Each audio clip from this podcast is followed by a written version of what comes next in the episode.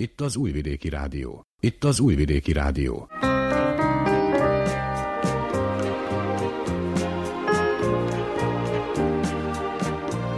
Egészségügyi mozaik. Köszöntöm az Újvidéki Rádió egészségügyi műsorának hallgatóit, Nagy Emília vagyok, a mai műsor szerkesztője. A mozaik első órájában egy tavalyi Zentán megtartott konferenciáról szólunk, amelynek fő témája a mellrák volt. Három előadásba hallgathatnak bele, dietetikus, szülésznőgyógyász, valamint onkológus nyilatkozik. Műsorunk második órájában az ásványok egészségre gyakorolt pozitív hatásairól számolunk be. Ennyi a kínálatból, ha felkeltettük érdeklődésüket, tartsanak velünk. A munkatárs Piros Bálint, valamint Vukicsevics Mihailo zenei szerkesztő és Mihály Dásdió hangtechnikus nevében tartalmas időtöltést kívánok.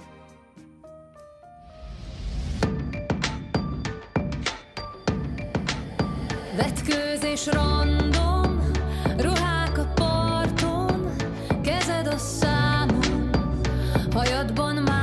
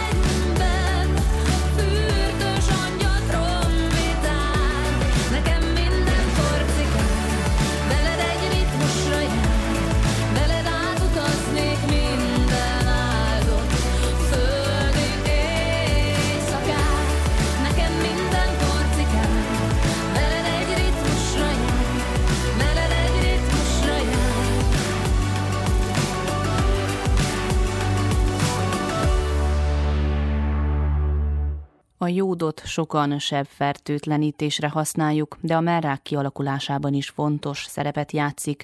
A legtöbb természetes úton előforduló jód a moszatokban és halakban van, táplálék kiegészítőként azonban nem olyan könnyű beszerezni. Berta Berényi tíme, a dietetikus, egy zentai egészségügyi konferencián mesélt erről.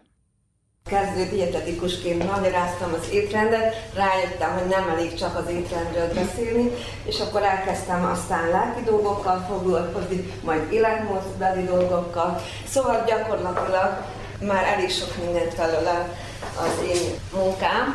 Egyrészt mert szeretem is, másrészt mert abban látom a megoldást, hogy mindenféle betegségre, most ugyan a mellrák a téma, de gyakorlatilag bármelyik idézőjelben divatos mai betegségek azért vannak ennyien, tehát ilyen nagy magas létszámban, mert az életmódunk olyan, amilyen. Nem figyelünk oda, nem mozgunk eleget, nem figyelünk az étkezésre, le kell, hogy álljunk. Ha fontos az egészségünk, és elsősorban a saját egészségünkre gondoljunk, aztán persze ez ki fog terjedni a családunkra, és ha már a családunkat látjuk, próbálunk egészségesebben élni, akkor az majd hatni fog tovább terjedni és egyre jobban. Az étkezés, illetve az életmódról, a mellrákra is vonatkozik, és minden divatos mai nagy létszámú betegségre, hogy figyeljünk oda a az életmódra, tehát az étkezésre, minél természetesebb, igazibb, vegyszermentesebb. Persze rögtön jöhet a kérdés, hogy honnan megyek vegyszermentesebb. Akinek van kertje, ha csak egy kicsike, termeljen egy otthonos saját magának, a családjának. Próbáljon keresni olyan termelőket, mert most már egyre több van, akik próbálnak odafigyelni, ha nem is teljesen termékmentesen, de azért, azért legalább kevesebbet. Aztán ugyanígy az állattenyésztést is, egyre jobban olyan tenyésztők vannak, egyre több lesz, és remélem. És ha van kereslet, ez rajtunk áll, igaz, hogy most drága, de ha van kereslet, akkor lesz majd egyre több olyan tenyésztő, termelő, és akkor egyre olcsóbb lesz, tehát ez rajtunk áll. Tehát figyeljünk oda az étkezésre, folyadék, víz, tiszta víz, minél több zöldségfélét, a tejtermékektől, tehát minden élelmiszerünk minél kevesebb élelmiszeripari feldolgozáson vegyen részt, tehát minél igazi természetesen legyen. Tehát ez az étkezés. Második nagyon fontos a mozgás, kevés a mozgás. Lehet, hogy a rohanó életmódunk, vagy bármi, mindegy mi az oka, de fontos találni időt mozgásra, rendszeres mozgásra. Ha séta, séta, ha úszás, úszás, el tudunk menni tornázni, akkor tornázom, ha tánc, tánc, mindegy, mozogni kell. Harmadik, stresszoldás. Nagyon sok stressz van, lesz is, nem tudjuk kikerülni, vagy nem mindegyiket tudjuk kikerülni, de akkor legyen napi öt-tíz perc. Akár elvonulunk festeni, akár meditálunk, akár imádkozunk, bármi, de legyen időnk magunkra, és a stresszt kioldani. Vagy ordítsuk így, menjünk ki a ordítsuk. Szóval bármilyen módszer, mindenki találja meg, meg lehet találni. Ez is tőlünk függ. Negyedik, étrendkiegészítők. Sajnos a földünk, meg a környezet olyan, hogy már nagyon ki van aknázva, szegényítve, tehát nem tartalmaz annyi vitamint, ásványanyagot. Még nem is eszünk annyi mondjuk halat, amivel omega hármat vinnénk be. Tehát időnként vagy folyamatosan valami, valami de minőséges étrend kiegészítőt szükséges fogyasztani. Például a téli időszakban, az R betűs hónapokban a D-vitamin okvetlen. A lényeg, hogy az életmód nagyon fontos dolog, és a mellráknál és bármi más betegségnél ez az elsődleges, és a megelőzés lenne ugye legfontosabb. Na most az én témám a jód. Ez számomra is egy új dolog. Nagyon kíváncsi dietetikus vagyok, és amikor valami felkelti az érdeklődésemet, akkor, akkor keresek, olvasok és nyomozok, és egy ideig beleásom. Van, amikor nagyon mélyen, van, amíg a jód még nem annyira mély, de azért arra elég lesz ez az előadás, hogy felhívjam a figyelmet rá, mert fontos elem, fontos mikrotápanyagunk a jód. Régen sokat használták, aztán hatvanas évektől ez lecsökkent, a jód tehát egy kémiai elem, egy esszenciális, tehát nélkülözhetetlen mikrotápanyag az élőlényeknek, de az embernek különösen. És a köztudatban ugye az van, hogy a, tehát a jód szerepe az, hogy a pajzsmirigy hormonok szintézisében vesz részt, ugyanakkor antioxidáns és oxidáns rendszerekben is részt vesz, szabályozza a sejt differenciálódást. Szerepe van az apoptózisban, ez az apoptózis a hibás sejteknek a programozott halála, élettelen magyarul mondani, és más sokrétű feladata is van. A pajzsmirigy bejelez, hogy ott valami gond van, tehát a pajzsmirigyba jut el ugye az a jót, amit beviszünk, és a jódat nem tudjuk másképp, csak kívülről, tehát táplálék útján bevinni, és nem fogyasztunk eleget, és hogyha pajzsmirigyben jelez, az azt jelenti, hogy az összes többi szervnél már régóta jódhiány van, és az régóta éhezi a jódot. A mellékvese ugye a stressz kezelésben játszik fontos szerepet, aztán a petafészeknél is fontos, az emlőnél is, a magzatfejlődésnek, a magzatnak az idegrendszeri fejlődésénél, aztán a férfiaknál a prostata, a herék, szintén fontos számukra, aztán hasnyálmirigy, máj, tehát az, akár cukorbetegség, inzulin rezisztenciánál is szerepet játszik. A béltraktus, tehát az emésztőrendszernél is fontos. Minden, ami váladék, tehát valami váladékot, tehát könnyel, és a szem, a szemnél is játszik fontos, a bőrnél, szívnél, szóval idegrendszernél, szóval majdnem az egész szervrendszernek szükséges a jód. Milyen tünetei vannak? Nagyon általános. Bármelyik betegségnél nek a tünete lehet, akár a depresszív hangulat, a túlsúly problémák, a szárazbőr, a fejfájás, a fáradtság, agyi köd, hideg kezek, lábak, végtagok. Mi vezet a jódhiányhoz? Tehát egyrészt az, hogy nem viszük be étrendileg, tehát nem eszünk jódot tartalmazó élelmiszereket, de nem is nagyon tudunk, távol vagyunk a tengertől.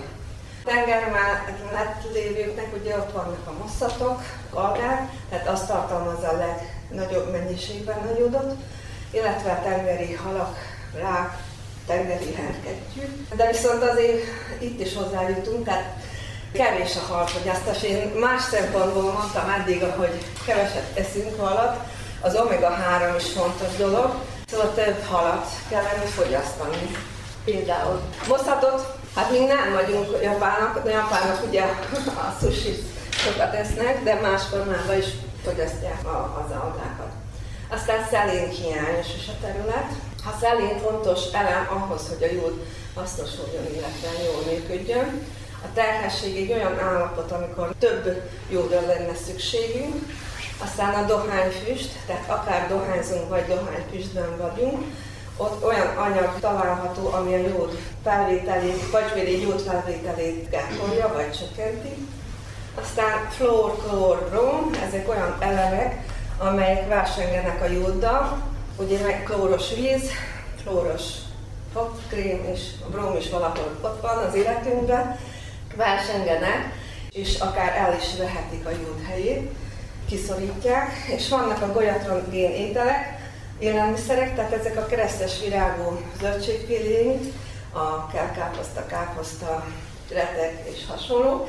Nem mondom, hogy nem szabad enni, inkább én dietetikus azt mondom, hogy ezek nagyon is egészséges zöldségfélék, viszont akiknek már valamilyen pajzsmirigy problémáik van, akkor ott vagy kevesebb szer, vagy a hőhatással tudjuk a, ezt a rossz tulajdonságokat csökkenteni, tehát hogy, hogy a jód felszívódást gátolják, tehát a, úgy lehet káposztát enni. Mivel van jód, tehát a legtöbb az a tengeri algákban van, illetve a tengeri halak, rák, kagyló, stb. Vannak olyan élelmiszerekben is, ami itt található, akár tojás, szárazbab, áfolyam, de ezek nagyon kis mennyiségben, mikro, mikrogramnyi mennyiségben található. Együnk fogyasszuk, de nem fogunk tudni eleget enni, hogy elég jól kerüljön a szervezetbe. De azt kell, hogy mondjam, hogy táplálék azért mégis jobban hasznosul és jobb, mint, mint bármi más módon a bevitel. Egy kicsit a jódpótlástól, mert nem most, nem most kezdtek felébredni a, a tudósok, hogy kellene jódot használni, vagy fogyasztani, vagy hogy arra felhívják a figyelmet. Már több ezer évvel ezelőtt is van rá lelet, hogy használták az algát, és hát empirikus, tehát tapasztalati úton jöttek rá, hogy bizonyos betegségeknél segített az alga. És, és nem csak azok olyan helyeken volt erre nyom és utalás, ami tenger mellé ki, hanem több napi járásra a tengertől, tehát tudták, hogy az algát jó fogyasztani. Aztán ezernyolcszáztizenegyben fedezték fel a jódot, akkor már hogy úgy tekintettek rá, tehát akkor már úgymond tudományosan tudták megmagyarázni, hogy, és használták is elég sok betegség sikeres kezelésére, tehát egészen ezerkilencszázhatvanig, tehát akkor volt a jód aranykora, hogy így mondjam, akkor elég sokat használták, illetve doktor Lugol, francia orvos kifejlesztette azt az oldatot, amit belsőleg is használható, és így kezelte a betegeit. Miért szükséges a málláknak a jód? Tehát bennük található termékrégyek és csatornák kívül jódigényesek. És ahhoz, hogy az a szövet egészségesen fejlődjön, működjön, ehhez szükség van jódra. Nagyon sok jód, szinte jódraktárnak is mondhatnánk az emlőket. Most mikrogrammos mennyiség van meghatározva, hogy annyit szükséges fogyasztani. Ugye a különböző életkornak, illetve terhességnél több, illetve szoptatásnál több mennyiség, de akkor is mikrogrammos mennyiségben, de viszont az a mostani álláspont, hogy ez kevés, és milligrammon lenne a, a napi ö, szükséglet. A szoptatás idején a felvett jód az anyatejbe kerül, és ezáltal a csecsemőt tudja ebből az elemmel ellátni. Tehát ilyenkor terhesség és szoptatás van, azért nagyobb a jód szükséglet. Hát a jód előnyös hatásainak egy jelentős része úgynevezett jódozott lipidek képződéséhez köthető, tehát egy esszenciális zsírsav kötődik a jódhoz, és ezáltal egy erős, gyullanásgátló, antioxidáns vegyületet kap, és így óvja, védi a, a mállát, illetve támogatja az adaptózist, vagyis a meghibásodott sejteknek a, az elhalását. Tehát az emberi szervezetnek nem mikrogrammos, hanem milligrammos jódigénye van.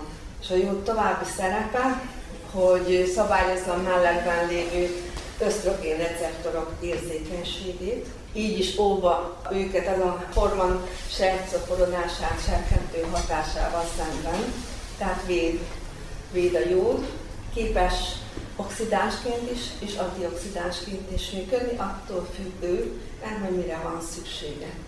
A jódhiányos mellekben gyakori a feszülő, fájó érzés, főleg a ciklus második felében, de lehetnek ciszták, csomók vagy daganatok is. És tehát a jód mérsékeli a fibrocisztás emlő betegséget, amelyet gyakran ugye már rák előszobájának tekinthetünk. Rákos sejtek programozott halálát váltja ki, csökkenti a daganathoz vezető hajszál, ereg növekedését, csökkenti a mellekben az ösztrogén receptorok érzékenységét, és lelassítja a rákos sejtek osztódását. Tehát a jód jó mikrotámpanyag arra, hogy megelőzzük a rákos megbetegedést, illetve a már kialakult daganatot segítse, vagy lassítsa, pusztítsa. A mászövetnek óriási szüksége van a jódra. Viszont az érdekes, hogy az optimális jódigény a a kosár mérettől függ, tehát a nagyobb kosár méretnél nagyobb jódig szükséglet van, viszont a jódpótlás nem olyan egyszerű dolog. Nem úgy van, hogy most elmegyek a gyógyszertárba és kérek jódot és szedem. Tehát van egy meghatározott jódprotokoll ehhez. Ahhoz, hogy valaki pótolja, előtte egy három-hat hónapos előkészületre van szüksége a szervezetnek ahhoz, hogy aztán az egyre növekvő jódbevitelt tudja hasznosítani, annélkül, hogy akár kellemetlen méregtelenítési tüneteket, vagy bármi problémát okozzon. Tehát nagyon sok minden szükséges ahhoz, hogy egy jód hasznosuljon, illetve azt a feladatát elvégezze, amit, amiket az előbb elmondtam. A szelén, amit mondtam, hogy, hogy ez szelén hiányos a terület, nem jut a szervezetünkbe elég szelén, de viszont nem mindig ezt se, hogy milyen szelén és mennyi ideig, mert abban is tudunk méregezést okozni saját magunknak. Tehát szakemberre van szükség ahhoz, hogy ezt valaki csinálja. Én nem vagyok ebben szakember, én most csak egy kíváncsi és nagyon tanulni szerető dietetikus vagyok, aki, aki, aki elkezdett ebbe az irányba is kutakodni. Tehát még ebben én nem tudok segíteni, és még úgy gondolom, hogy nagyon sok szakember, egészségügyi szakember sem, mert ez egy új dolog. Viszont azért beszélünk, mert hogy felhívjuk erre a figyelmet, hogy valami etéren jó lenne, ha elindulna.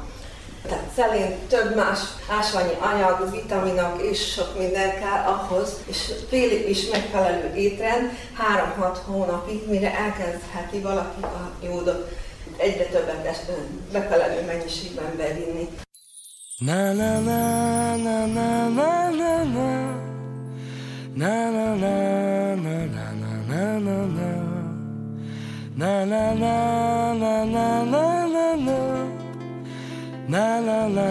na na na na na.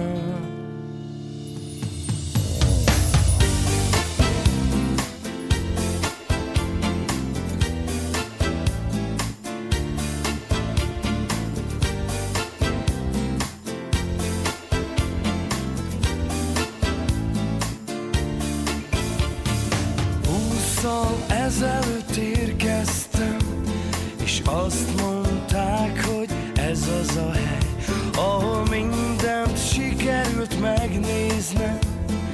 Köszi, de sajnos nem mehetek, mert a főnököm az az Isten, kinek szárnya van, de ereje nincsen, hogy egy kicsikét legalább megverne, vagy lassan utána engedne, mert hirtelen kinyílt a föld alattam, te eltűntél, én meg itt maradtam. Hát evezz a part felé még párat, ha a világ fordít neked hátat, s a utat egyszer a végéhez ér, ne felejtsd el, hogy honnan jöttél. Na na na na na na na.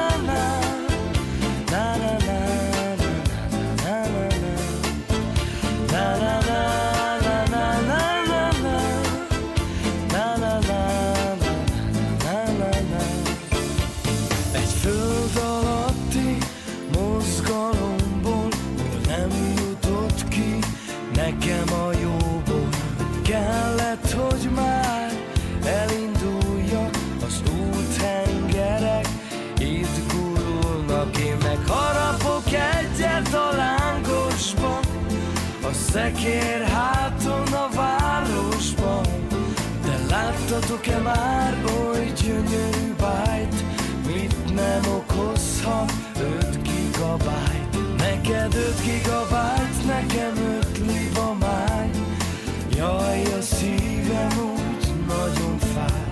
De én sem próbálhattam kétszer, te megteheted, ha visszanézel, s a utat egyszer a végéhez ér, ne felejtsd el, hogy honnan jöttél. Na na na na na na na na na na.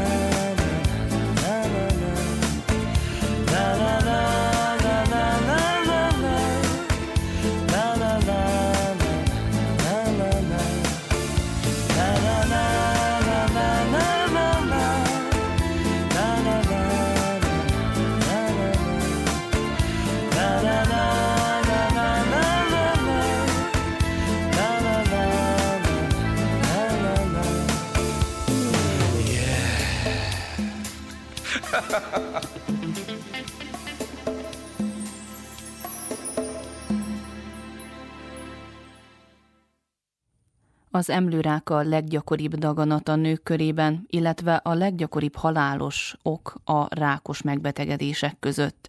kétezer-húszban világszerte kétmillió-kétszázezer új esetet regisztráltak, ebből félmillió halálos kimenetelű volt, mondta Palotás Gábor, szülész, nőgyógyász szakorvos. Én inkább a szűrővizsgálatra, mammográfiára fókuszálnék, azon belül is azokra a problémákra, bizonyos dolgokra, amik, amik a, a médiában, a köztudatban egy kicsit túl, túl propagáltak, olyan problémák, amiknek valaminek van alapja, valaminek nincs, amik átérítik nagyon sok esetben őket a mammográfiás szűrővizsgálatokról. Tehát hogy pár dolgot így letisztázunk, amit aztán tovább tudnak adni az ismerősöknek, esetleg ezekkel az információkkal rá tudják, meg tudják győzni az ismerőseiket, hogy menjenek el szűrővizsgálatra. Pár szó, tehát egy statisztikai adatokat sorolnék. Abból induljunk ki, hogy a, a mellrák a, nem csak Szerbiában, Nyugat-Európában és a, illetve a világszinten a vezető halálok a rákos megbetegedések között a mellrák okozza a legtöbb halálesetet, illetve a leggyakoribb rákos megbetegedés a nők körében, tehát az összrákos megbetegedések közül, illetve a negyvenöt-hatvannégy éves korosztályú nők körében a összhalálok közül a harmadik leggyakoribb az agyvérző szívinfarktus után. Egy ilyen ö, egész életre kivetített rizikó, az tizenkettő egész nyolc százalék, az most így nem sokat mond, de egyszerűbben fogalmazva nyolc nőből egy az élete folyamán valószínű mellrákba fog megbetegedni. Jelentős probléma. Még egy számadat, a női populációban az összelhalálozásoknak a tizenhét százalékát teszi ki a mellrák okozta elhalálozás. Ez még kevés statisztikai adat. Világszinten kétezer-húszas adatokkal szolgálni, kétmillió-kétszázezer körüli új esetet diagnosztizáltak a kétezer-húszas évben, ebből a félmillió halálesetet jegyeztek, Európában körülbelül ötszázezer új eset, száznegyvenezer haláleset, Szerbiában ez a szám négyezer-kétszáz-négyezer-hatszáz között van egy évben, tehát az újonnan diagnosztizált emlőrákok száma, ebből évente körülbelül ezerhatszáz halálesetet jegyzünk, ez, ez sok. A mammográfiának a szerepe korai felismerés, tehát nem a megelőzés, tehát a mammográfiával azt meg kell, és nem tudjuk megelőzni a betegséget, ez, ez a szám, ez az ezerhatszáz, meg a kétmillió-kétszázezer, ez sajnos ezzel ugye nem fog lecsekkelni meg, mivel hogy teljesen hatásos primáris prevenció, tehát olyan valami vakcina vagy, amivel meg tudnánk előzni a mellrák kialakulását, olyan nincs. Vannak, mivel nem, nem tudjuk pontosan a kivált okokat, rizikófaktorokról beszélhetünk, azok a rizikófaktorokról közül valamikre lehet hatni, valamikre nem. Például, ami nagyon fontos, hogy egészséges táplálkozás, mozgás, kinek mikor van az első menstruációja, mikor van az utolsó menstruáció. Primáris prevenció alatt értjük azt, hogyha valamit teljesen meg tudnánk előzni. A mellrák esetében fontos, kiváltó nem ismert, vannak rizikofaktorok, amik hatására ugye kialakul. Egyik a, a, a kor, tehát minél idősebb valaki, annál nagyobb esélye van arra, hogy mellrákot fog, mellrákot fog kapni, mellrákot fog megbetegedni. Egészségtelen életmód, helytelen táplálkozás, fizikai inaktivitás, alkoholfogyasztás. Mindazok az állapotok, amik ameddig a szervezet ösztrogén hatásnak van kitéve. Onnan indul el az első menstruációtól, a peteérés, az első peteéréstől az utolsó menstruációig. Akinél ez a periódus hosszabb, tehát korai menarché, tehát tizenkét éves kor alatt jött meg az első menstruáció, nagyobb a rizikója, előbb elkezdődött az ösztrogén hatása, illetve a késői menopauza ötvenöt év után. Ezekre nem, nem tudunk ugye hatni. Szülések száma, ameddig valaki terhes szoktat, és nincs peteérés, addig az ösztrogén szint alacsony, a hatása merre nincs, tehát aki többet szül, kisebb a rizikója. Erre mondjuk lehet hatni. A szekundáris prevencióhoz, a mammográfia, a szűrővizsgálathoz, tehát a e, Szerbiában probléma, hogy e, mindezek a számadatok mellett, amit mondtam, hogy négyezer-hatszáz eset, ezerhatszáz elhalálozás, az eseteknek csak az körülbelül egyharmada, egyharmadát diagnosztizálják, ameddig még lokalizálva van a, a, tehát a csomó két centiméter alatti nem adott áttéteket. Az esetek ötven-hetven százalékában már előrehaladott formáról beszélünk, ami már két centiméternél nagyobb, már adott áttéteket. Ezt a számot kell nekünk a szűrővizsgálattal lecsökkenteni, ezt az arányt, ezt az egyharmad, kétharmados arányt, hogy minél előbb diagnosztizáljuk és az elhalálozások számát csökkentsük. Tehát a mammográf az egyedüli bizonyított módszer a mellrák okozta elhalálozások számának a csökkentésébe. Körülbelül negyven, más a statisztikai adatok szerint negyvenhárom százalékkal csökkenti az elhalálozások számát. Szűrővizsgálat, tehát a mammográfiai szűrővizsgálatnál beszélhetünk szervezett szűrővizsgálatról, de nem muszáj szervezett szűrővizsgálat legyen. A szűrővizsgálat az egy országosan szervezett program, ami zent a községben van, bizonyos más községekben, akár környező községekben nincs. Szerbia szinte elég sok községben van, de nem mindenhol. Itt hál' Istennek van, de sajnos kevés a részvételi arány. Akkor lenne sikeres, ha hetvenöt százalékos lenne a részvételi arány. Szűrőprogramban a ötventől a hetven éves korosztály foglalja magába, azok a nők kapnak meghívót, két évente postai úton, telefonon küldeni, és, és akkor két évente kellene mammográfiát csinálni. De ha valaki tünetmentesen jelentkezik a kezelőorvos, a más községükbe, például két utalhat mammográfiára, abban az esetben is szűrővizsgálatról beszélünk. Tehát, ahogy mondtam, hetvenöt százalékos kellene legyen az az arány, a részvételi arány, akkor tudnánk lecsökkenteni negyven-negyvenhárom százalékkal az elhalálozások számát, azt az ezerhatszáz eset, elhalálozást évente, körülbelül felére lecsökkenteni. De sajnos a részvétel kétezer-huszonegyes évben között tizenkilenc százalék volt, az előtt tizenhét-tizenöt, tizenöt-tizenkilenc százalék között mozog. Arról beszélnék többet, Amit, amivel találkozunk a meghívások során, ami miatt legtöbben elutasítsák a, a szűrővizsgálatot. Az egyik ilyen dolog az a szűrővizsgálatnak, a, a sugárnak a káros hatása. Tehát, hogy valaki attól fog mellrákot kapni, mammográfiára jár.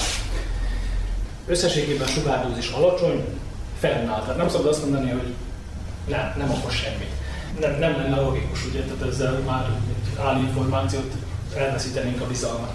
Tehát igen, van sugárdózis, de nagyon csenki. Most én megpróbálok itt számadatokkal jönni. Ha valaki harmincnégy évig jár mammográfiai szűrővizsgálatra, negyven éves korától ötvenöt éves koráig tizenöt évig évente, ötvenöt éves korától hetvennégy éves koráig két évente, illetve ezer, ezer nőnél, ha így, így csinálnád, egész harmincnégy évig járna ilyen sűrű mammográfiára, akkor ezer nőből, ebből az ezer nőből, aki ilyen sűrű nem egy mammográfiáról, egy kapna. Egynek lenne mellrákja ebből a sugár hatásból kifolyólag. Spontán, nem spontán, hanem egyébként meg a rizikó egy a tízhez. Tehát százszor nagyobb esélye van, hogy mellrákban fog megbetegedni, mint hogyha egyébként is, több rizikófaktor miatt, mint hogyha a sugárdózistól.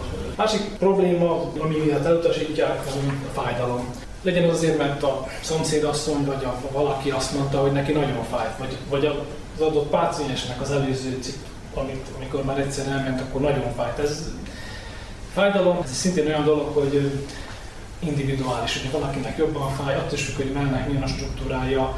Jöhetek számokkal, hogy negyven-ötven százalék semmilyen fájdalmat nem érez, tehát kb. A fele a, a páciensnek nem érez fájdalmat, tizenkét százalék érez enyhe fájdalmat, négy százalék érez erős fájdalmat.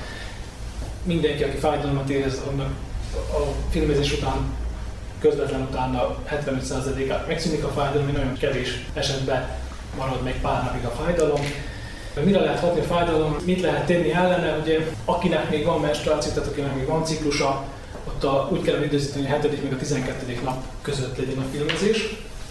Fontos szerepe van a röntgen asszisztens technikusnak, hogy elmagyarázza, hogy hogy fog történni, ne durván csinálja, tehát fokozatos kompresszió, páciens az lenne a lényeg, hogy minél el tudja relaxálni magát, a melléz majd elengedni, a filmezés közben nem mozogjon ezzel. Azért van összenyomva mell, hogy minél pontosabb legyen a, a kisebb legyen a sugárdózis és a képnek, a röntgenképnek az éressége. Tehát, hogy pontosabb diagnózist lehessen felállítani a, ebből a professzió által. A szűrővizsgálatnak a pontossága, vagyis hogy mennyire tudja kiszűrni a dolgokat. Tehát tudni kell, hogy egy szűrővizsgálat sincs, ami teljesen biztos, tehát ami száz százalékig szűrő dolgokat.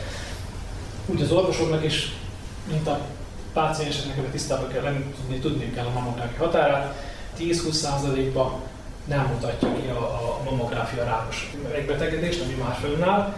Az á-pozitív esetek száma az öt százalék, az a kisebb probléma. Az á-pozitivitás az, mikor olyan eredményen ki, hogy nagyon gyanús mellrákra, végén nem lesz az. Ugye ez egy stresszt okoz, de az a jobbik verzió. Ez a tíz-húsz százalék sajnos benne van, bizonyos adatok szerint akár huszonnyolc százalékos is az á-negatív lelet. Az orvosoknak is tisztában kell lenni ezzel, a mammográfia határaival, hogy azok az esetek, amikor a mammográfiás vizsgálatot követő hónapokban valaki mégis csomót talál a mellébe, vagy mellfájdalomra panaszkodik, vagy más valami elváltozás, bőrreváltozás, tehát nem szabad alábecsülni, nem, nem szabad azt mondani, hogy most volt pár mammográfia, ez biztos semmi, majd két év múlva megy legközelebb. Azt ugyanúgy klinikailag újra kell, újra kell értékelni, másfajta módszerekkel, a radiológussal egyeztetve újra nézni, ultrahangtól, mágneses rezonancia. Önvizsgálatot már körülbelül a húsz éves kortól, tehát már fiatal nőket, már huszas éveitől meg kell tanítani az önvizsgálatra, hogy ez szokás legyen havonta, ha nem is havonta, pár havonta, menstruáció után, tükör előtt, megtakintani mellett különböző kezet a fölemelve, leeresztve, tükörben megnézni a mellek szimmetriáját, bármi elváltozást, érhálózat, egy kifejezettebb érhálózat, sebek a mellem, narancshéjszerű elváltozás, mellbimbóhámlás, mellbimbóval váladékozás, minden ilyen jelek, bármilyen van, akkor orvoshoz kell fordulni, és eldönti, valamilyen képalkotó eljárásra fogják irányítani a vizsgálat után, ha szükséges szövetmintavétel, és így tovább. Ha valaki kitapint csomót a mellébe, az kilencven százalékban jó indulatú lesz. Attól el kell menni bármilyen panasz. Bármi szokatlan van a mellben, akkor jelentkezni kell. És ugyanígy, tehát az önvizsgálatot folytatni a mammográfia mellett is. A mammográfia megy két évente, ugyanúgy önvizsgálat, és hogyha bármi van, akkor közben vissza kell menni is. I've been watching you, a la la la la long, a la la la la long, long, long, long, long, come on, a la la la la long, a la la la la long, long, long, long, long, hey, standing across the room, I saw you smile, I said I wanna talk to you for a little while, but before I make my move, my emotions start running wild.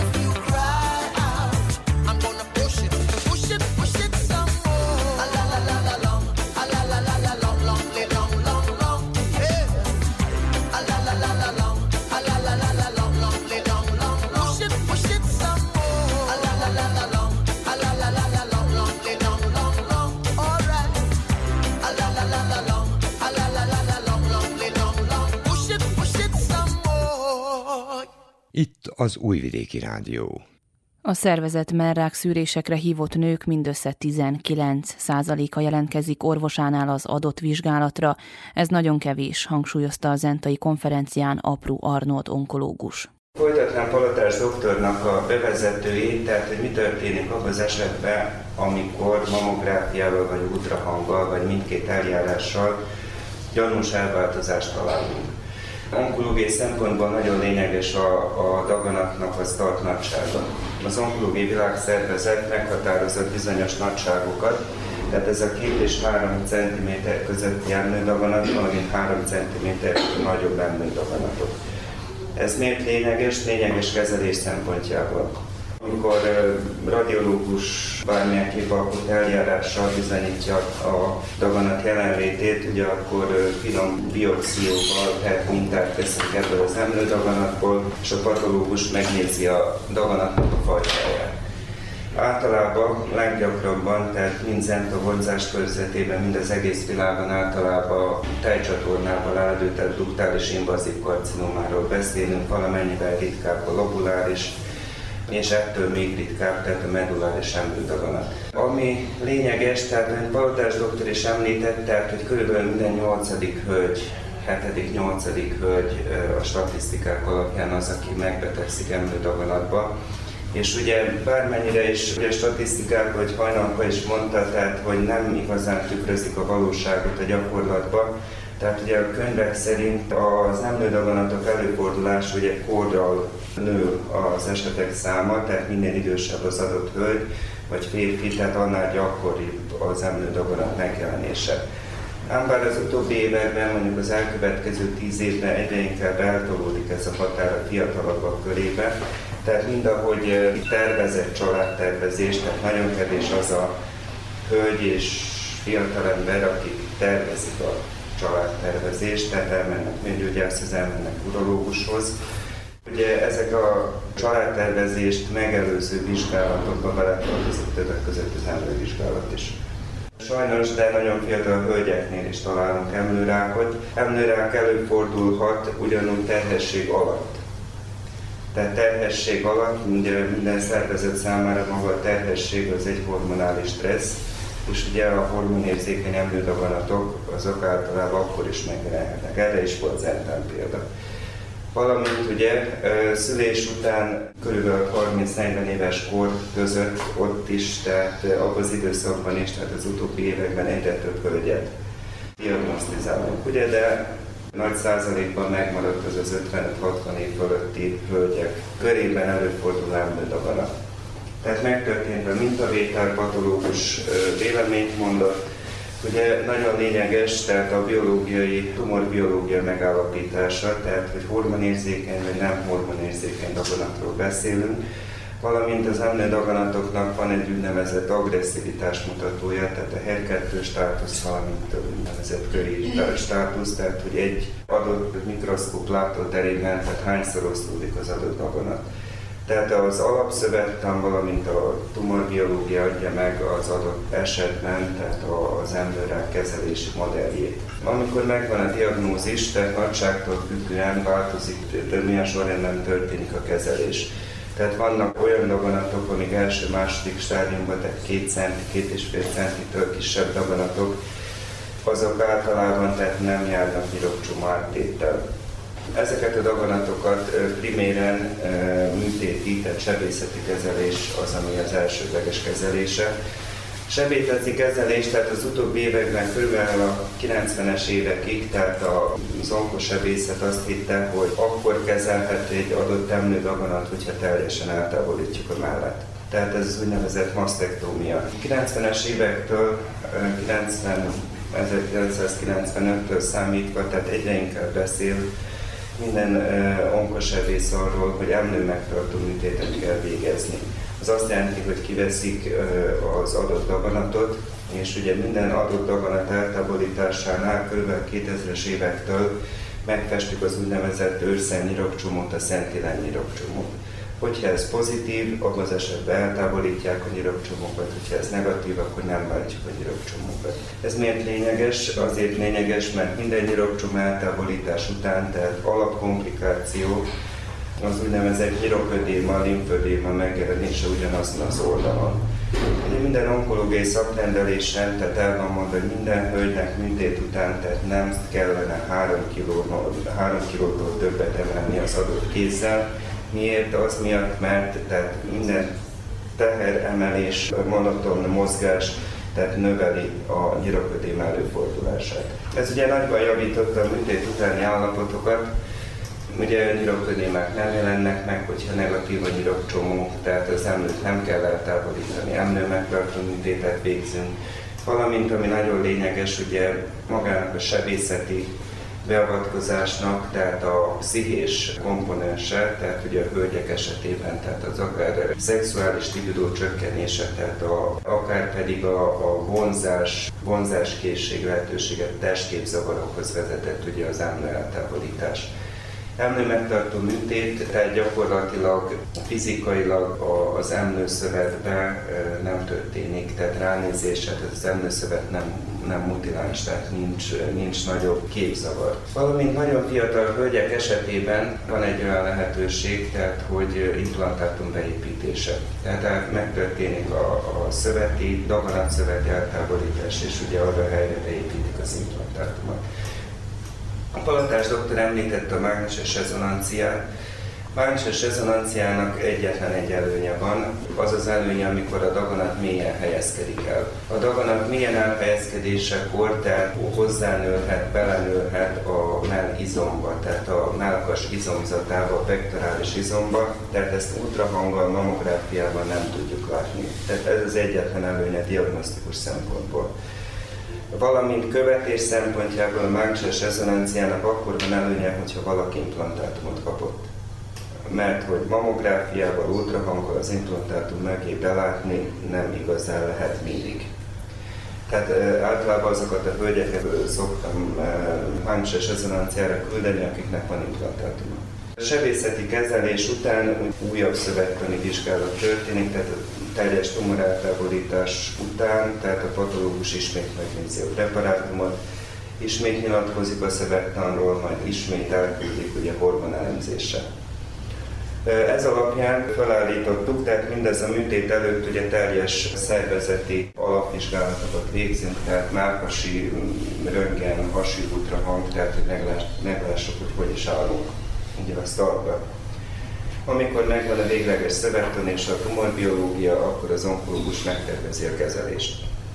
Tehát az első-második stádiumban lévő emlődaganatoknál, tehát ami az egész világon ugye ajánlott dolog, a tumorágynak a besugárzása, tehát a sugárkezelés.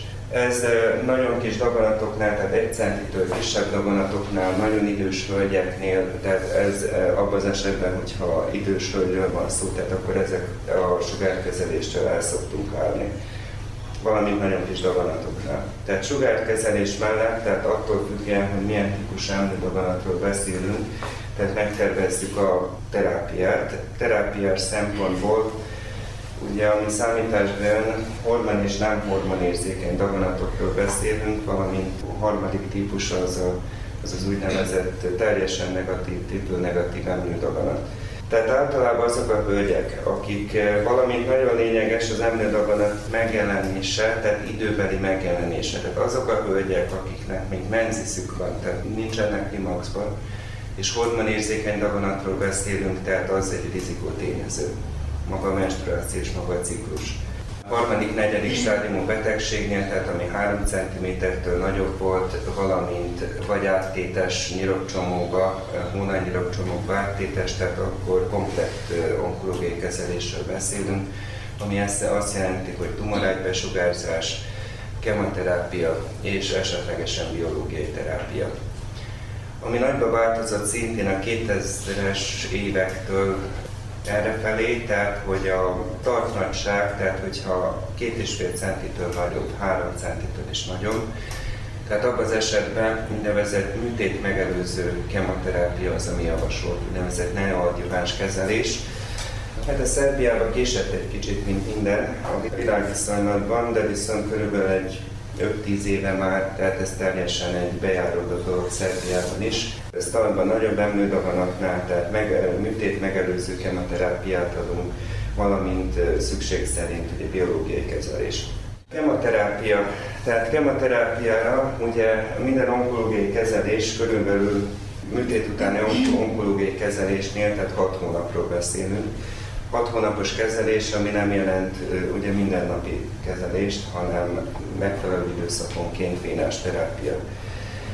Klasszikus kemoterápia klasszikus mellékhatásokkal, és ugye mindez mellé társul az úgynevezett H E R kettő pozitív hemnődaganatoknál, tehát a hé er kettő tipikus anti, antitestje, tehát a herceptin nevű kezelés, valamint visszamenőleg három éve ugye a világszervezet azt ajánlja, hogy kétszeres anti-hér gyógyszert adjunk, ugye dual hé er kettő blokkáddal.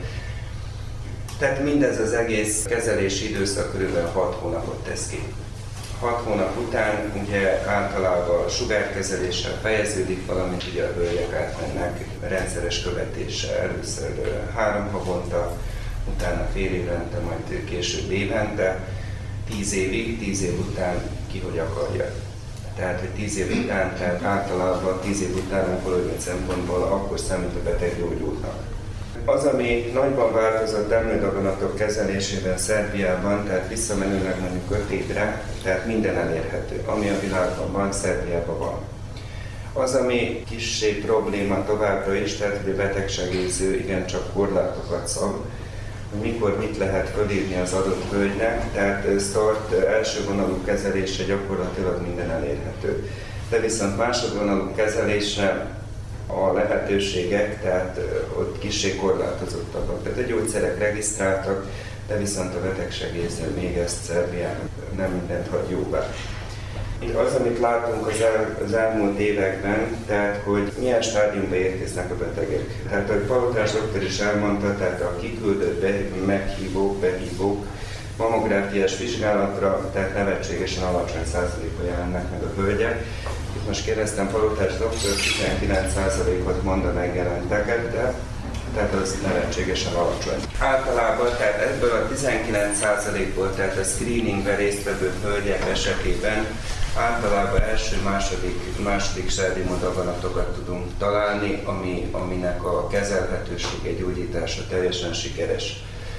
Évente még ma is előfordulnak negyedik stádiumba érkező hölgyek, tehát az azt jelenti, hogy kisebesedett mell, folyó, sebes, folydogáló seb, fájdalom, hatalmas nyirokcsomókkal, tehát évente egy-két ilyen hölgyt életve a szakrendelésre. A huszonegyedik században, tehát ez valójában mi mindig meglepődünk ezzel, mert akkor már nincs mit tenni. Statisztikák, így van, ez egy dolog, de viszont a gyakorlat mást mutat. Mi az, amit, a, amit beteg tehet, ugye, tehát diagnózis után betegről beszélünk. Mi az, amit a beteg tehet? A pszichés stabilitás az az egyik dolog, ami, amivel csak javít a dolgon.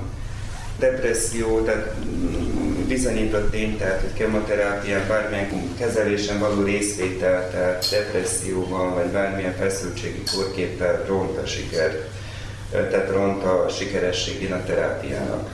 Csodagyógyszer nincs. Ugye általában a betegek nagy része azt kérdi, hogy mi az, amit megvehet.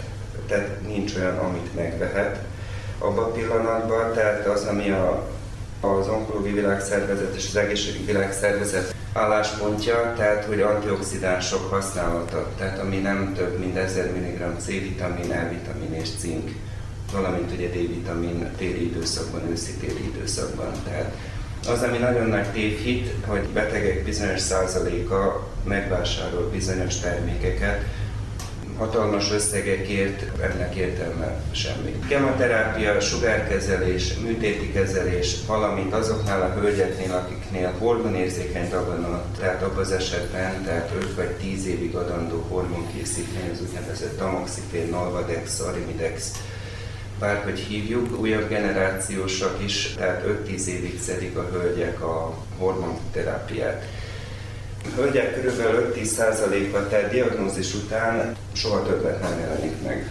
Az onkológusnál körülbelül öt-tíz százalékuk nem jár a rendszeres vizsgálatokra kemoterápia után, és akkor megjelennek több év után távoli áttétekkel. Általában tehát a, a hölgyek egy része, ugye, ami normális huszonegyedik században, hogy elolvassák a mellékhatásokat az adott arimidexről. Sok mindenre van írva, mindegy egyszerű a amoxicilinnél. Tény, hogy van mellékhatása a hormonkészítménynek, tény, hogy bizonyított tény, hogy a méh belső rétegének elváltozását okozhatja. De ugye ezek a hölgyek, akik hormonkészítményeket szednek, ezek a hölgyek ugye három havonta jel- küldem őket nőgyógyászhoz. Népgyógyász, amint fölismerik a, a gyanúját annak, hogy ott valami történik, tehát akkor ez a dolog kizárható és a gyógyszer lecserélhető. Másik dolog, tehát ugye a hormonérzékeny daggalatoknál a, a legnagyobb ellenség maga a ciklus, tehát a menstruációs ciklus, abban az esetben, hogyha hormonérzékeny daggalat van, ezt a ciklust meg kell szüntetni. Megszüntetéssel legújabb álláspontok szerint általában gyógyszeres megszüntetés, tehát régebben sebészeti kasztrációt ajánlottak, vagy sugarazták az adott petefészket, de manapság már ugye gyógyszeresen megszüntetjük a ciklust. Mi az, ami még változott? Emlődaganat szempontjából, tehát maga az állapotosság a terhesség idején észrevett emlődaganatok, az úgynevezett onkofertilitás. Ez egy új dolog, Szerbiában kicsi ezzel a tapasztalat. Két stúdió van, úgynevezett stúdió Európában, tehát az egyik Milánóban, a másik Párizsban, valamint ugye Törökországban van az egyik.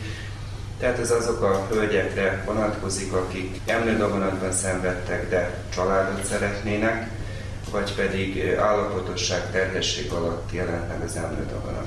Hogy kezelni? Hogy lehetővé tenni azt, hogy valaki családot tudjon tervezni? Ugye onkológiai szempontból, ami abszolút ajánlat, hogy két évig bármilyen onkológiai kezelés, kemoterápia után, tehát a családtervezés nem ajánlott különféle genetikai okokból. Két év után viszont lehetővé kellene tenni. Ez egy járható út Szerbiába is, tehát ez a program, az onkofertilitás program, aminek már vannak ugye sikeres eredményei. Ezzel kevés a tapasztalat Szerbiában, de, de mégis, mégis valahol, valahol beindult. El kellene ezen gondolkodni, tehát hogy minden nyolcadik hölgy életében jelentkezhet emlődaganat. Onkológiai szempontból a leggyakoribb daganat az emlőrák a hölgyek körében, valamint leggyakoribb halálok a rákok közül a hölgyek körében. Másik dolog, ami Szerbiában még kissé visszamaradt, tehát az egész világon ugye a, a daganatbiológiai mellett megállapítják az úgynevezett brükagént, tehát a családi halmozódás, tehát az örökletes hajlamnak a valószínűségét. Tehát a Szerbiában nagyon-nagyon kis százalékban lehetséges, és csak a katonai kórházban. Csak akkor, hogyha a fölmenők, tehát hogyha az édesanyja, valamint a nagymama vagy a nagymama testvére, tehát hogyha bizonyítottan, szövettanulnak bizonyítottan emlődaganatban szenvedett, akkor az esetben tudjuk államilag ugye a betegsegélyző terhére kérni ezt a brükagént. Miért jó a brükagén? Brükagénnél ugye azoknál a hölgyeknél, akik brükagén pozitívak, tehát nagy valószínűséggel tovább fogják adni ezt a hajlamot, valamint ezeknél a hölgyeknél ugye általában, tehát az emlődaganattal párhuzamban megjelenhet petefészek daganat is. Tehát intenzívebb követést igényelnek, tehát ez különösebb diagnózist nem jelent, de viszont egy figyelem fölhívás arra, hogy mi az, amire számíthatunk. A másik dolog, tehát azt a beteget lehet meggyógyítani, aki meg akar gyógyulni, azt a beteget lehet kezelni, akit aki akarja, hogy kezeljék. Sajnos a huszonegyedik században előfordul, negyedik stádiumban az első onkológiai látogatásnál előfordul az, hogy a beteg nem szeretne tovább jönni, előfordul az, hogy a manapság még mindig a pszichológus az szégyen, tehát pszichológushoz járni szégyen.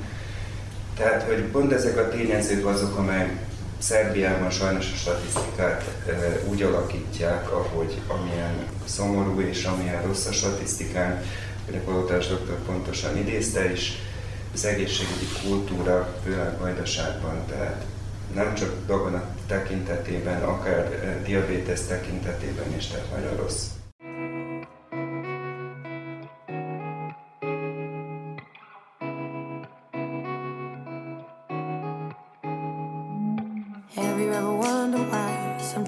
And pay the price. Have you ever wondered why some people live, some people die? Have you ever wondered why you can't find peace of mind? We live another day still on the line. So tell me something I don't know. Tell me something I don't know. Tell me something.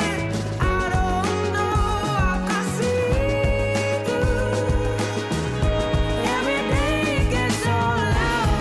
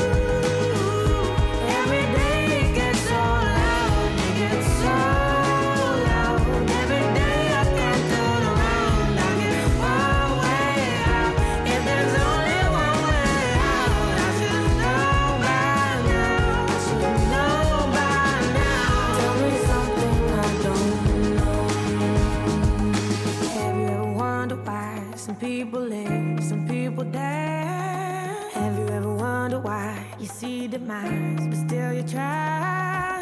Have you ever checked the clock? Realize you're out of time.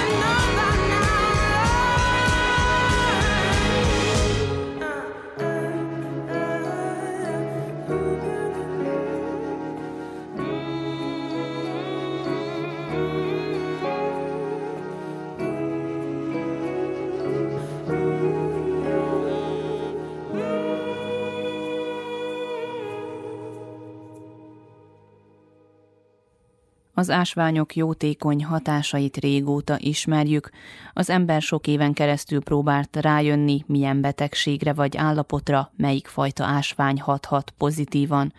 Kaszásbotos Zsófia ásványkarkötőket készít, őt kérdezzük az ásványok valódi gyógyító erejéről. Vannak olyan régészeti felfedezések, ahol szerszámok, fegyverek, ékszerek és dísztárgyak is készültek különböző ásványokból és gyógykönyvekből. Hát ha már csak a Trónok harcát megnézzük, és ugye a, az az obszidián, amivel a másokat ölik, tehát jó, ez most egy fantáziafilm, de hát az is például egy ásvány, vagy a Szent Koronát, hogyha nézzük, tele van mind ásványokkal, bár ugye voltak ott, amiket cseréltek időközben, és a többi, és a többi.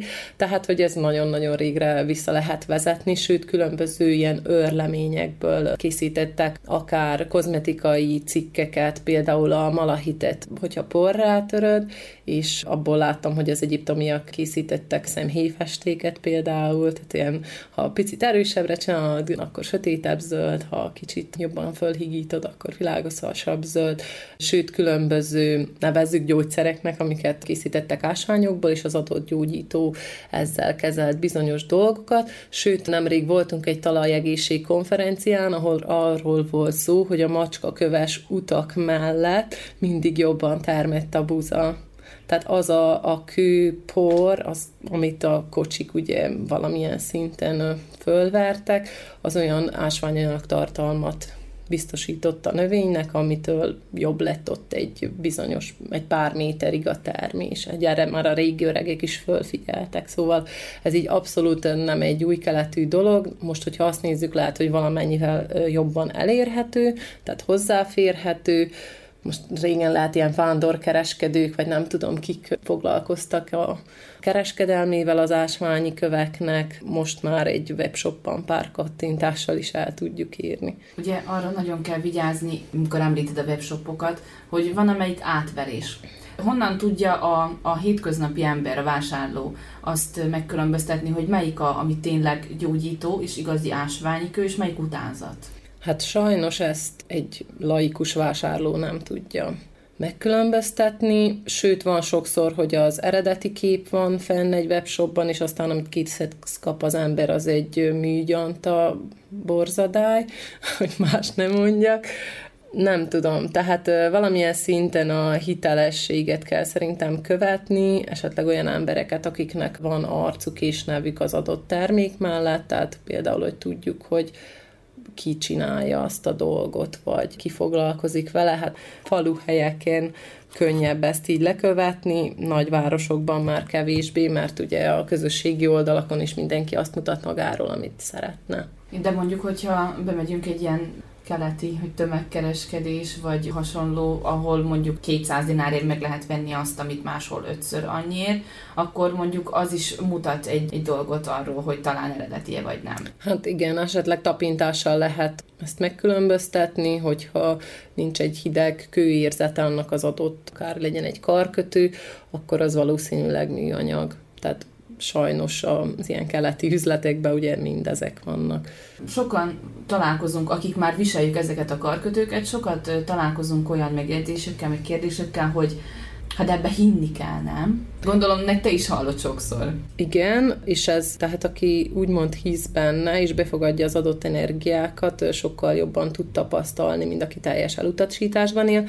Persze ezek nem helyettesítik a szükséges orvosi vizsgálatot, vagy kezelést, meg például, hogyha eltörik a lábad, akkor nem lesz elég, hogyha ráteszel egy követ, de akkor a leghatékonyabb, hogyha elengeded magad, és megengeded, és befogadod az adott ásvány energiáit, és akár egy meditációban is rá tudsz csatlakozni. Ezért is inkább azt szoktam javasolni, hogy mindenki válasszon magának ásványt.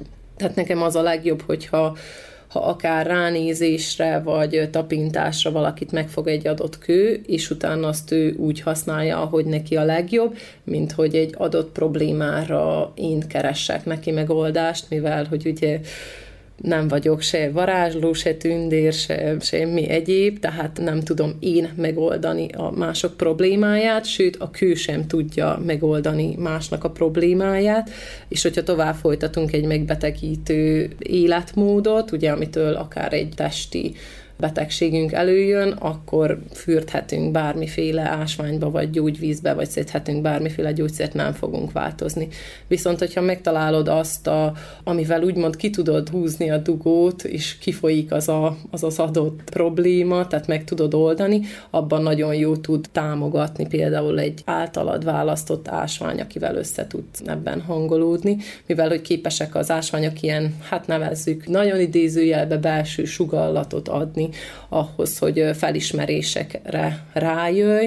Én mostanában nagyon sokat foglalkozok doktor Máté Gábor, már nevezzük elméleteivel, a testlázadását olvasom épp, ahol különböző stresszbetegségekről beszél, és hogy teljesen úgymond statisztikailag vezette, hogy melyik betegségeket milyen életmód okozott, milyen lelki sérülések, milyen gyermekkori traumák, tehát hogy szinte teljesen kimutatható, hogy akinek valamilyen adott betegsége van, annak milyen traumái vannak, és mondjuk ide tudjuk beépíteni akár az ásványokat, hogy tudjuk az energiájuknál, a tudatosságuknál fogva megváltoztatni ezt a gondolkodásmódunkat, vagy rájönni arra, hogy mi okozza. És onnan kezdve már, már fél siker, hogyha tudjuk, hogy mi bajunk van. És ő írta azt is, hogy például nagyon sok rákos beteggel foglalkozott is, hogyha megkérdezte a kezelőorvos vagy az onkológus, hogy ön szerint mi okozta a betegségét, a betegek nagyon-nagyon nagy százaléka szinte gondolkodás nélkül meg tudta mondani, hogy melyik volt az a pillanat, az az adott trauma, ahonnan elkezdődött a betegsége. De azért nem mehetünk el az ásványoknak a, a gyógyhatásuk mellett, hogyha ezt így ki lehet mondani. Tehát valami miatt csak fölírják mindegyik ásvány mellé azt, hogy, hogy az az adott ásvány éppen mire jó. Igen, hát szerintem ez valamilyen szinten a, az energetikai része alapján vannak ezek a leírások, vagy statisztikai összefoglalók alapján, vagy ha akár a csakra rendszerünket nézzük, tehát ahhoz is ugye nagyon jól hozzá társíthatóak a kövek, de szerintem itt is fontosabb az, hogy mit hisz az ember, és mi az az info, amit beenged. Tehát ha például én választok egy hegyi kristálymedát, mert nekem az nagyon tetszik, és rám szól valaki, hogy oh, hogy hordhatsz hegyi kristályt, mert az a nem tudom melyik horoszkópnak a, a köve, és az nem neked való, akkor onnan kezdve, hogyha én ezt így elhiszem, akkor így fogom és eldobom a kis medálomat, holott én a szívből választottam, és az adott dolgaimhoz kértem a segítséget. Tehát valamilyen szinten az embernek tudatosnak kell, hogy legyen, hogy mit miért csinál, és nem másoktól várni a megoldást, hanem ő tegyen érte, és ebben tud különböző támogatásokat, erőforrásokat keresni, akár egy ásvány formájában. Igen, mondjuk ezt én is tapasztaltam, hogy hogyha például ez az önbizalom karkötő van fent, akkor ránézek, és akkor ja, hát én nekem most akkor önbizalommal telinek kell lennem, mert az a karkötő van rajtam, és gondolom, hogy így hat, hogy az embernek eszébe juttatja azt, hogy hogy na hát ez most arra jó lesz, és aztán előbb-utóbb tényleg elhisszük, és nagyon a fej, az agy, az nagyon nagy. Hát ez szerintem egy ilyen kis szimbiózis, hogy tudod, hogy ott van, és tudod, hogy mit kell erősítened. Tehát ha azt nézzük, akkor mondhatod többféle megfogalmazásban, hogy a karkötő segít ahhoz, hogy több önbizalmad legyen, de viszont kiteszi magát önbizalommal telivé? Hát te. Nem? Ez szerintem így működik nagyon sok mindenben, és hogyha akár nézünk egy önismereti képzést, egy önismereti utat, hogyha amennyit beleteszel, annyit kapsz vissza. Tehát ez, ez szerintem ugyanígy működik az ásványoknál, és én emlékszem, mikor hát részben meddőnőnek voltam nyilvánítva, én ilyen, szinte ilyen szeánszokat csináltam magamnak az ásványokkal, énekeltem, toboltam, tehát mindent megtettem, hogy magamat egy kicsit a, nevezzük rezgésnek, vagy lelki állapotnak, bárminek, hogy azt egy kicsit emeljem, mert tényleg annyira, annyira lent voltam, akkor annyira negatív voltam, és annyira rossz lelki állapotban, hogy én elhiszem, hogy egy lélek se akart én hozzám beköltözni akkor. Szóval így már visszanézve ez az elmúlt tíz évet, hát na, örülök, hogy aztán a jobb állapotaimban találtak rám ezek a kis lelkek, és így jobb anyukájuk tudok lenni. Ennek ellenére van, aki úgy jön hozzád, hogy én nekem ez a problémám, és akkor azon segítsél egy karkötővel? Igen, vannak ilyen ö, személyek is, hát ö, próbálunk akkor közösen valamilyen megoldást találni, ami ami tetszik neki, és amit be tud fogadni. És ez bejön, vagy mik a visszajelzések? Hát általában jó visszajelzések vannak, meg visszatérő vásárlók, úgyhogy számomra ez így jelent valamit, vagy hogy így pozitív, hogy vissza-visszatérnek. Az interneten lehet találni mindenféle könyveket is az ásványokról. Mennyire szükséges képezni magad? Hát nekem vannak, meg foglalkozom is a témával, de így a felhasználóknak, vagy a használóknak azt szoktam tanácsolni, hogy inkább csak figyeljenek önmagukra. Tehát, hogy a, a belsőjük, amit súg, vagy amit mond, és az fölülír mindent. Tehát pont amiről az előbb is beszéltünk, hogy nem mondhatja meg más, hogy nekem mi a jó, azt nekem kell megtapasztalni, és lehet, hogy pont egy adott ásványt nem is arra a problémára ajánl a szakirodalom, amiben viszont nekem nagyon-nagyon jól tud segíteni. Van olyan kiemelt kő, ami mindenkinek jól jöhet? Hát mondjuk a legtöbb ilyen nagyon dicsért kő így mostanában a hólit, hogy így tényleg ez a türelem és a migrénre, fejfájásra gyakorolt hatását így, tehát mindenki megerősíti, hogy fú, tényleg észrevettem, és le nem veszem, és tehát ezt így, így nagyon látványosan érzékelik például az emberek. Hát ugye neten igen, vannak ilyenek, akik öngyógyítónak nevezik magukat, még talán az orvosoktól is többet tudnak a világról. Őket hogy, hogy jellemeznéd, hogy lehet őket kikerülni talán? Vannak az úgynevezett spirituális szuperhősök, akik minden adott problémádat meg tudják oldani, persze jó pénzért, aztán pedig, hogyha nem sikerült, akkor így vessél magadra. Szerintem sokkal kifizetődőbb, hogyha az ember elindul egy önismereti utazáson, egy megbízható szakemberrel, vagy akár csoportban, és akkor tud fejlődni, nem pedig egy külső gyógyítótól várja azt, hogy csak ő majd úgy hopp, megoldja az összes problémáját. Tehát szerintem nagyon kell vigyáznunk, hogy milyen dolgokba futunk bele, és hogy abban mennyire mélyedünk bele, hogy aztán később ne traumatizáljuk még magunkat pluszban. De említetted a csakrákat. Valakinek ezek annyira megfoghatatlan dolgok.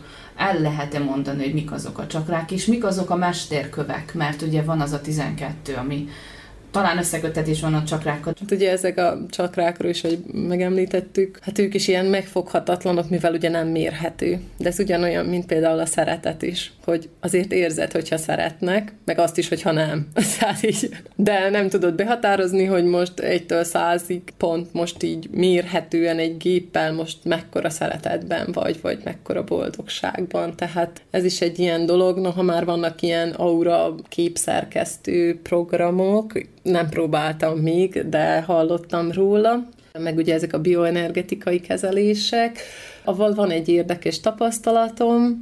Másfél évvel előbb kimutatta a kislányomnál azt, amit másfél év után sikerült laboratóriumban bebizonyítani, szóval ez is egy ilyen érdekes volt, mert én se úgy nem akartam elhinni úgy teljesen ezt a, ezt a diagnózist, de hát aztán csak sikerült ugyanoda visszakanyarodni másfél év után, szóval ez így érdekes volt, és, és az a program az így ilyen aurát is rajzolt így az ember körét, szóval ez így érdekes volt, bár így személyesen, na, vagy saját bőrömön nem tapasztaltam, hogy tényleg el tudjam mondani, hogy, hogy igen, ott tudom, hogy van energiablokk, vagy bármiféle más, de szerintem tényleg az a legfontosabb, hogy az ember valahogy összehangolja a testi, lelki és szellemi működését, és hogy boldog tudjon lenni.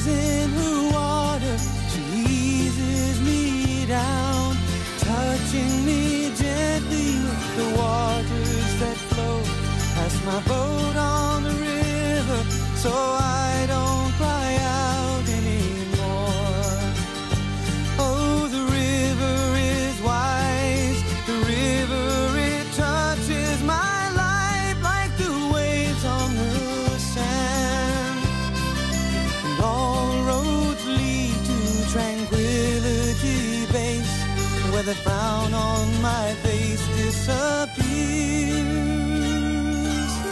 Take me down to my boat on the river, and I won't cry out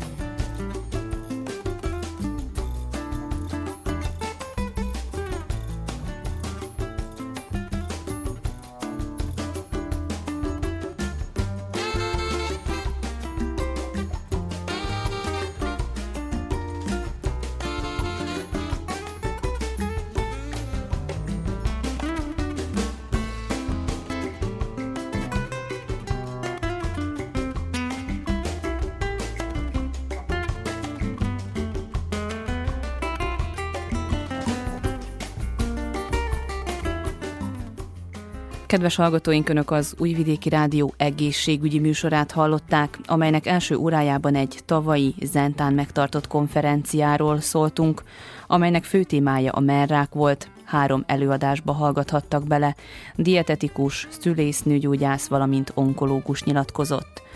Műsorunk második órájában az ásványok egészségre gyakorolt pozitív hatásairól számoltunk be. A munkatárs Piros Bálint volt, valamint Vukicsevics Mihailo zenei szerkesztő és Mihály Dásdió hangtechnikus nevében Nagy Emília köszöni meg hallgatóink figyelmét. Műsorunk visszahallgatható a double-u double-u double-u pont r t v pont r s pont h u honlapon, a médiatárban, az egészségügyi mozaik cím alatt. Az egészségügyi műsorral a jövő héten is a szokásos időben, csütörtökön délelőtt a tíz és az esti ismétlésben a nyolc órai hírek után jelentkezünk. További szép napot és jó rádiózást kívánok!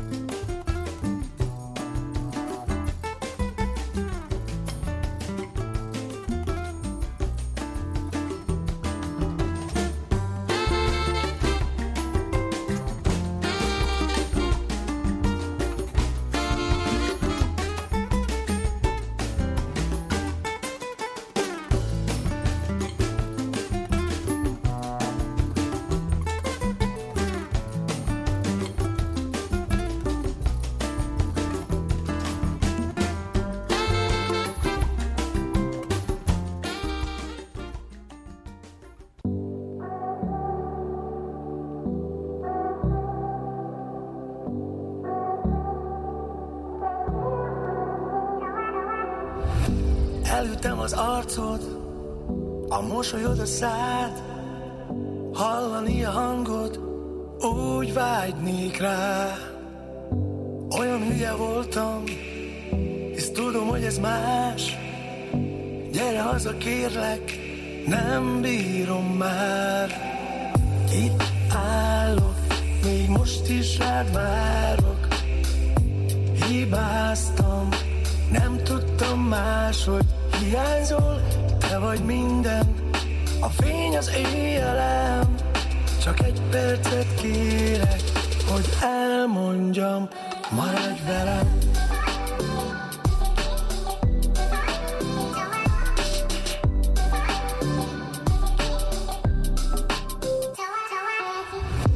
Haragudni kéne, játszadozni még, kitörölni mindent. Miért küzdenék? Megfogadtam újra, hogy elfelejtelek, de elengednék mindent, csak érezzelek. Itt állunk, egymásra várunk, hibáztunk, nem tudtuk máshogy. Hiányzol, te vagy minden, a fény az éjjelem. Csak egy percet kérek, hogy elmondjam, maradj velem.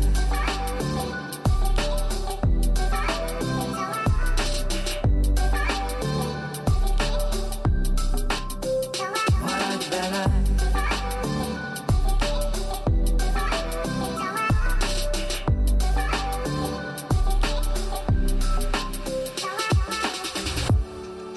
Szemedben csillag a végtelen, ó, oh, halkigen suttog a száj. Rövid az élet, s nem kell más, nem kell, nem kell, nem kell más. Itt állunk, egymásra várunk, hibáztunk, nem tudtuk máshogy. Hiányzol, te vagy minden.